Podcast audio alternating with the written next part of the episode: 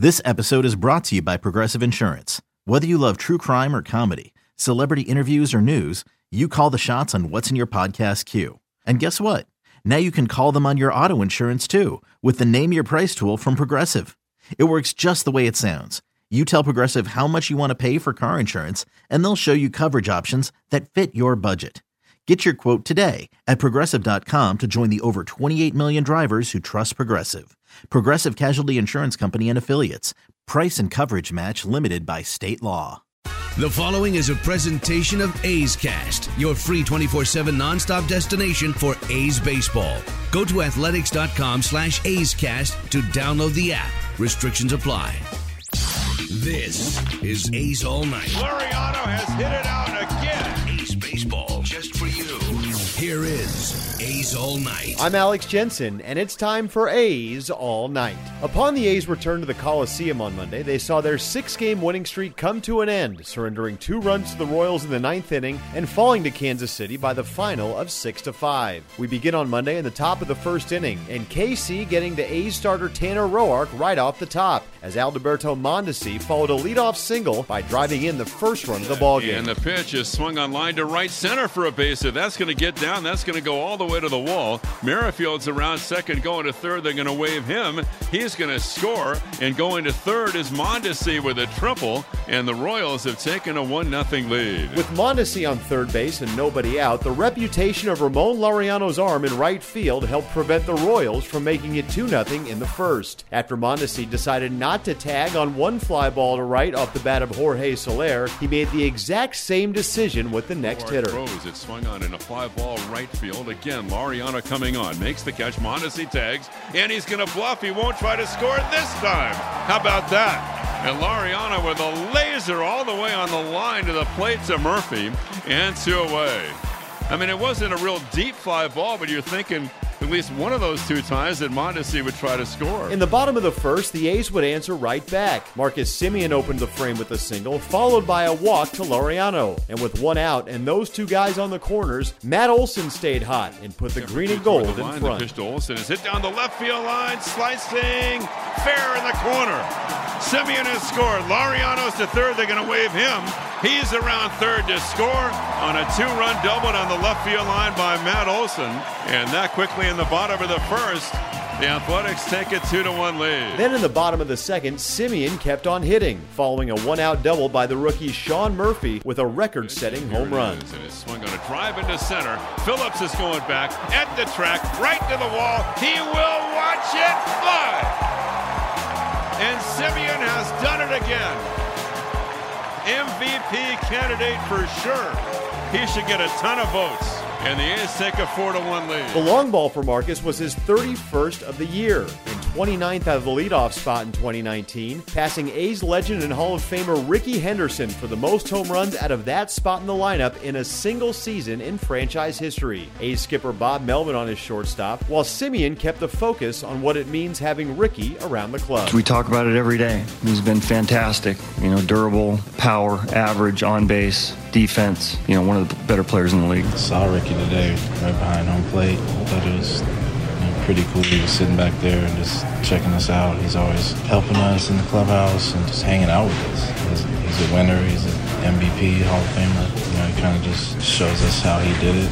It's a little different, but every time you get a chance to talk to him, just you know, soak it in and listen. That's what I do. In the fourth, the Royals cut into Oakland's lead as the very powerful Jorge Soler led off against Roark. Swung on and drilled deep left center field, high and deep. And this one is gone. Almost got to the sweets. Soler's 45th home run. He ties Mike Trout for the American League lead in long balls and gets one back for KC. They trail 4 to 2. Roark found himself in more trouble as the fourth unfolded, following up the long ball by surrendering a double hit by pitch and a walk to load the bases with nobody out. But the veteran righty buckled down and rebounded with a flurry, striking out back to back hitters before facing the nine hitter Brett Phillips with two outs. 3 2 pitch. Here it comes. Strike three called. Bottom of the zone at the knees, and the inning is over. Roark survives by striking out O'Hearn, Viloria, and Phillips, and leaves them loaded for Kansas City. In the top of the fifth, though, the Royals were right back at it. The frame started with a leadoff single, followed by a one out double to put runners on first and second. And after Roark got Hunter Dozier on a pop up for the second out, Bob Melvin elected to go with lefty Jake Diekman to face Alex Gordon, and Gordon found a hole. and swung on a ground ball right side and into right field for a base hit. Scoring is Merrifield. Solera around third, and he's going to score. The throw is cut off, and the Royals have tied it up on a ground ball through the right side hole by Alex Gordon, and this is a 4-4 tie. After the ball game, Bob Melvin comments on the decision to go to Diekman, while Roark also gives his thoughts on the situation. Yeah, no, with the Gordon at bat, I mean, he's just a lot, you know, and, and we've, you know, that's why Diekman's here to get the lefties out. It, it ended up being a ground ball that just found a hole, but uh, it, it's a tough decision, but you know, it's it's why Diekman's here. Yeah, I, I wanted I wanted to stay, but you know it's, it's that time of year, and we're right on the cusp of things. So I don't blame. I threw I threw a lot of pitches. That hit, that hit that Gordon had was you know seeing nice single. So Diekman did his job, and baseball sometimes. Diekman getting out of the inning without any further damage would close the book on Roark, who took a no decision in four and two thirds innings of four run ball. Melvin and Roark on the righties outing. We, we needed him to get as far as he did at that point, and you know he's a pretty tough guy. So you know, even though it looked like it might snowball on him a little bit the inning before as well, you know he made some pitches to get out of it, and, and uh, you know had a couple strikeouts. So it's a lot of pitches in what four and two thirds, but he battled hard. You know, I'd get I'd get behind in counts and then come back, and then you know they'd grind good at bats out. And, you know, made some good pitches at sometimes, but also made some bad pitches at sometimes. So um, they capitalized off of it. So it was a, definitely a grinder outing. Just got to be more efficient with uh, getting early contact and. uh, we have good defense behind us, behind me, so you know, have them put the ball in play and you know, get, get early outs. With the game still knotted at four going into the bottom of the eighth, the A's would strike to break the tie. With runners on first and second and one out, Chris Davis put Oakland on top. And Davis hits a ground ball and up the middle into center for a base hit. Around third to score is Canha. Stopping at second is Grossman. And Chris Davis delivers a base hit in the bottom of the eighth inning. And it gives the A's a 5 4 lead. So on to the fateful top of the ninth we go, with all-star closer Liam Hendriks on for the A's, and after a leadoff strikeout, the nine-hitter Brett Phillips had a big swing to tie the game. Phillips that swung on, hit to right field, hit well. Pinder going back at the track, right to the wall, and we have a tie ball game. Brett Phillips over the out of town scoreboard, up into the seats and right. And the A's and the Royals will start all over. It's a 5 5 game in the ninth. With a shuffled A's defense in the ninth after Matt Olson was lifted for a pinch runner following his leadoff double in the bottom of the eighth, Whit Merrifield hit a ball out to center field where Laureano was now playing. And Merrifield a drive into right center, back on it. Laureano still going back, nearing the track. He's there and he bobbles it. It rolls on the warning track, and Merrifield's at second base. So Ramon back in center field after playing right since he's come back off the IL. Had a beat on that ball, reached up the glove, and he just missed it. And the error would prove costly as Alberto Mondesi came to the plate next. Alberto Mondesi line fair down the left field line. The Royals have the lead.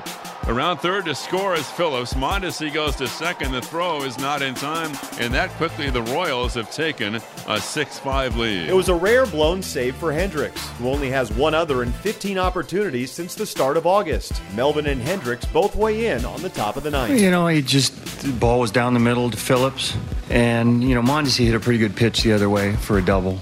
So you're right, though. He's been absolutely fantastic for us, and, and every now and then you're going to blow a save. It was a weird outing. I didn't. I felt like I was making some pitches when I needed to, but uh, not enough. And I kept. I fell behind a couple times and had to kind of groove my fastball. And I don't think I had quite the life I'm used to today. But at the end of the day, I didn't get the job done and, and getting paid for it. All of a sudden, trailing six to five, heading into the bottom of the ninth. Now, the A's got a leadoff infield single from Semien to start the frame against KC closer Ian Kennedy, but he stood on first base still with two outs when Chad Pinder, in Matt Olson's spot in the order, represented the A's' final Kennedy hope. is on the way. It's swung on and missed down. He goes and a fastball away. And the Royals come back with a two run top of the ninth inning.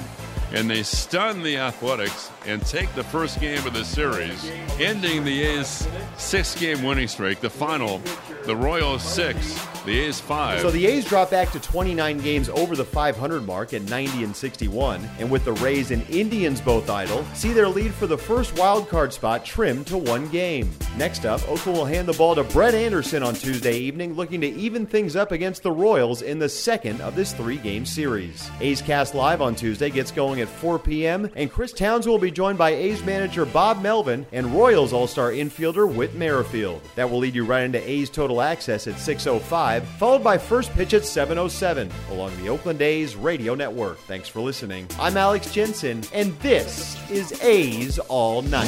This has been a presentation of the Oakland Athletics.